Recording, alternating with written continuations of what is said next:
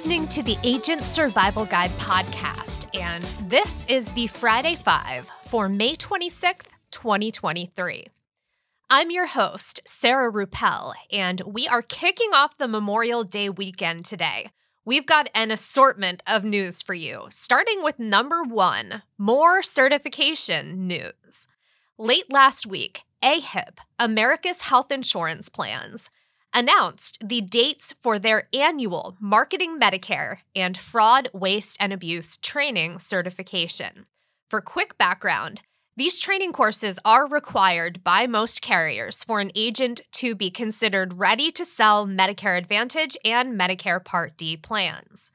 AHIP training serves to educate agents about compliance rules and regulations within those Medicare programs and the more educated and certified agents there are out there, the more protected the Medicare population will be.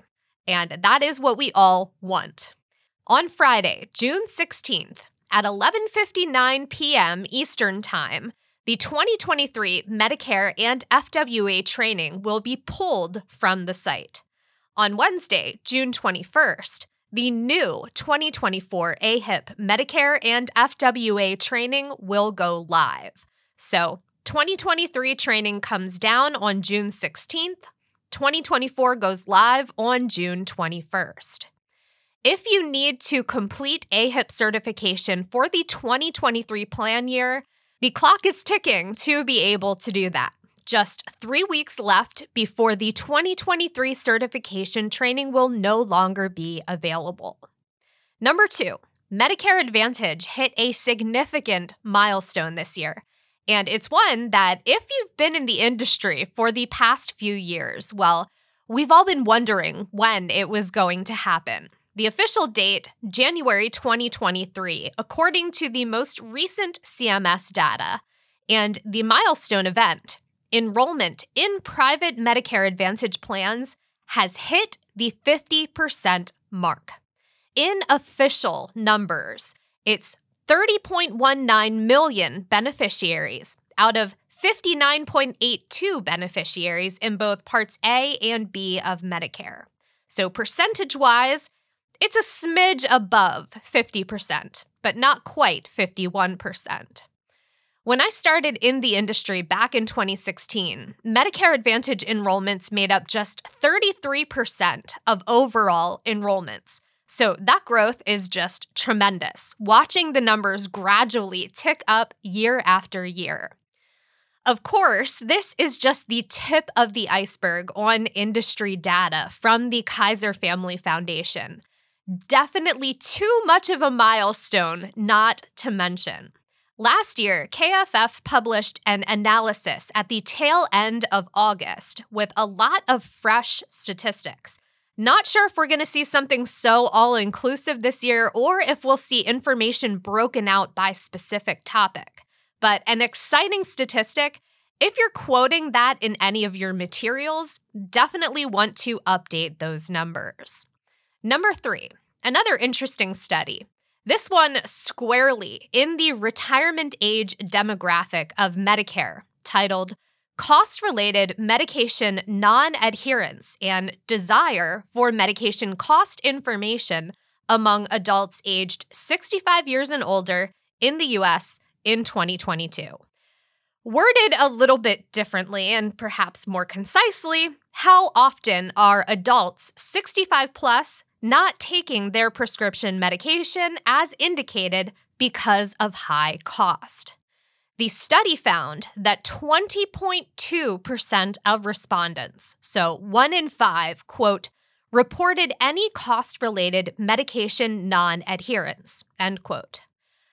What I find most interesting is that most respondents were open to the idea of having a conversation about cost and using a real time benefit tool. Specifically, 89% were, quote, comfortable or neutral about being screened before a physician's visit for wanting to have medication cost conversations, end quote. And then just a smidge more, 89.5%, quote, indicated a desire for their physician to use a real time benefit tool, end quote. There were a few other stats and numbers in that report. And yes, it was a study of patient interaction and expectation with their doctor.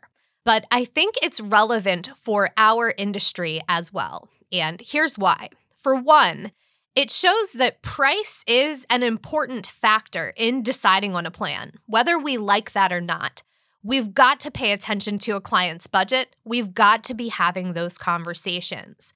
And two, I think it shows that beneficiaries are willing to have a conversation about cost, that it's maybe not the taboo subject that it once was, and that a conversation with someone who could help at some stage of that process, whether it's education or actually helping find a plan that better covers prescription needs, there are a lot of factors agents need to be thinking about.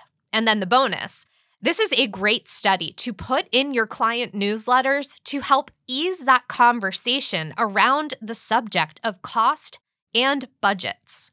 We'll be linking to a few different articles and the JAMA Network publication of the study in our notes. Number four, Apple has made it no secret that they are invested in health tech.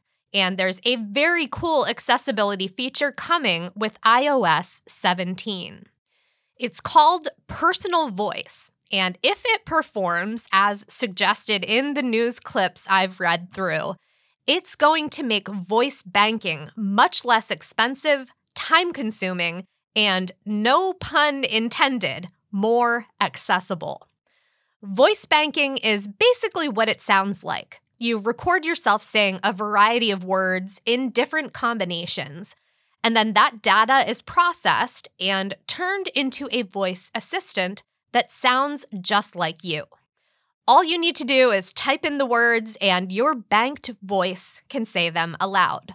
Very cool feature, especially for those who have medical conditions that result in a change in their speech or the complete loss of the ability to speak. But as I mentioned, Current voice banking methods require close to 1,500 phrases. There's the time it takes to record all of those phrases, and then the cost of recording them, uploading them, and paying for the banked voice. From what I've read, Apple's personal voice will walk users through the process in about 15 minutes and then you've got a banked voice you can hold on to if you need it in the future.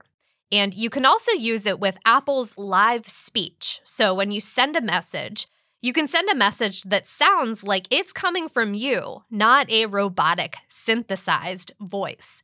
Very cool feature. Definitely looking forward to trying that out. You know, I'm going to have to try having it do at least a couple lines for the podcast. And I suppose I would be concerned about the whole nefarious use case possibility, but I mean, I host a podcast. I think that ship has sailed. I will be keeping an eye on this and reporting back, both in my voice and my banked voice. Number five, it's been a little bit since we last spoke about Twitter. Linda Yaccarino was named CEO, and the social media platform is still hanging on. We're also still full steam ahead with a bunch of Twitter replacements. Mastodon is still kicking and trying to simplify the sign up process. Bluesky is still in public beta, but apparently only sending out invite codes every other week now. I keep reading good things about the app. I would love to give it a try, but it really seems like they are trying to keep user numbers in check and not get ahead of themselves. But the latest contender for a Twitter replacement comes from none other than Meta, which I want to say that I'm surprised, but I'm not really surprised. The company has been working on a standalone app that will integrate with Instagram. That means that user handles and verification checkmarks will transfer over to the new app. Meta will notify your followers that they can follow you on the new app. And according to TechCrunch, quote, Meta's text based platform will be decentralized and interoperable with Mastodon, end quote. There are a couple screenshots floating around that show an app view that is similar to Twitter. Users can upload text, images, videos, and links with the character limit set at 500 for text and a five minute cap for videos. Like Twitter, users will be able to like, reply, and repost content, the latter of which not so easy to do on Instagram without help from a third party app. Restrictions from Instagram will carry over to the new unnamed app. So if you have a fear of spiders and you have those hashtags blocked, they'll be blocked on the new app, as well as any accounts featuring spider content that you might have blocked. I think the price tag for meta verification is starting to make a little more sense with this announcement. $14.99 a month seems much more reasonable when you've got a Twitter clone with this much potential bundled in along with Instagram. Now, early reports suggest that we could see this app available for download as early as late June, so possibly within a month. Meta has branched out in some interesting ways in the past, some that have worked, some that have absolutely failed. So it will be interesting to see where this particular one lands. Rueppel recommends. Streaming recommendations for June. There are a handful of picks I found to share with you today. Not much, though. And I think the sad part is that we have been at not much level for a few months now.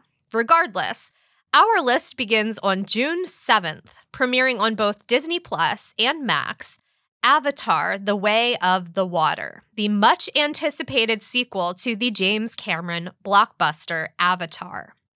On June 9th, another shared title, this time between Disney Plus and Hulu. Flamin' Hot is the documentary of Richard Montanez, a janitor at Frito Lay, whose Mexican American heritage was the inspiration behind the popular snack. And if you've never had flamin' hot flavored anything, I would argue it was one of the first actually hot, hot snacks on the market. June 12th brings a classic to Netflix, season one and two of the cartoon Tom and Jerry Tales. June 28th on Disney Plus, we get season two of The Ghost and Molly McGee, it's a macabre yet fun cartoon that I really enjoyed. It reminds me of a spooky Phineas and Ferb. It has that same level of clever wit. Same day on Netflix, season 3, volume 1 of The Witcher, and then volume 2 is set to come out in July. And then, still to be determined, season 3 of Black Mirror will premiere sometime in June on Netflix. Still no word on when the Uglies movie will come to Netflix, but we did get some updates on password sharing. The official cost to let an additional member outside of your household in the United States use your Netflix account will be $7.99 per month. Those changes have begun rolling out and will continue in the coming weeks given the current lack of content, I'm not sure that the incentive is there for that steep of a price. So we'll see how the rollout goes over with users. And then, one last thing before I go. We talk about social networks a lot here on the podcast. They're a very important part of marketing nowadays. And it is no secret that my favorite is Instagram, but I want to hear from you. What is your favorite social platform? Send us an email at asgpodcast at ritterim.com or call the podcast hotline at 717 562 7211. Send us a message, let us know what your favorite platform is, and in an upcoming episode, we will give you three tips for the social platform that wins that vote. So if you're looking for LinkedIn tips, vote for that. If you love Facebook more than anything, vote for that. Very simple to do. We even fill out the subject line for you in the link in the notes. And we will also have that survey available on Spotify mobile because, quite frankly, they are currently the only directory that lets us do that. But that is all we've got for you this week. I hope you have a great holiday weekend. Stay healthy and stay safe out there, and we will see you next week. The Agent Survival Guide podcast is a production of Ritter Insurance Marketing, an integrity company. This episode was written and produced by me, Sarah Rueppel, script editing and fact check by Tina Lamoreux, podcast design by Urban Rivera, artwork by Vivian Zhao. Follow along with us wherever you like to listen.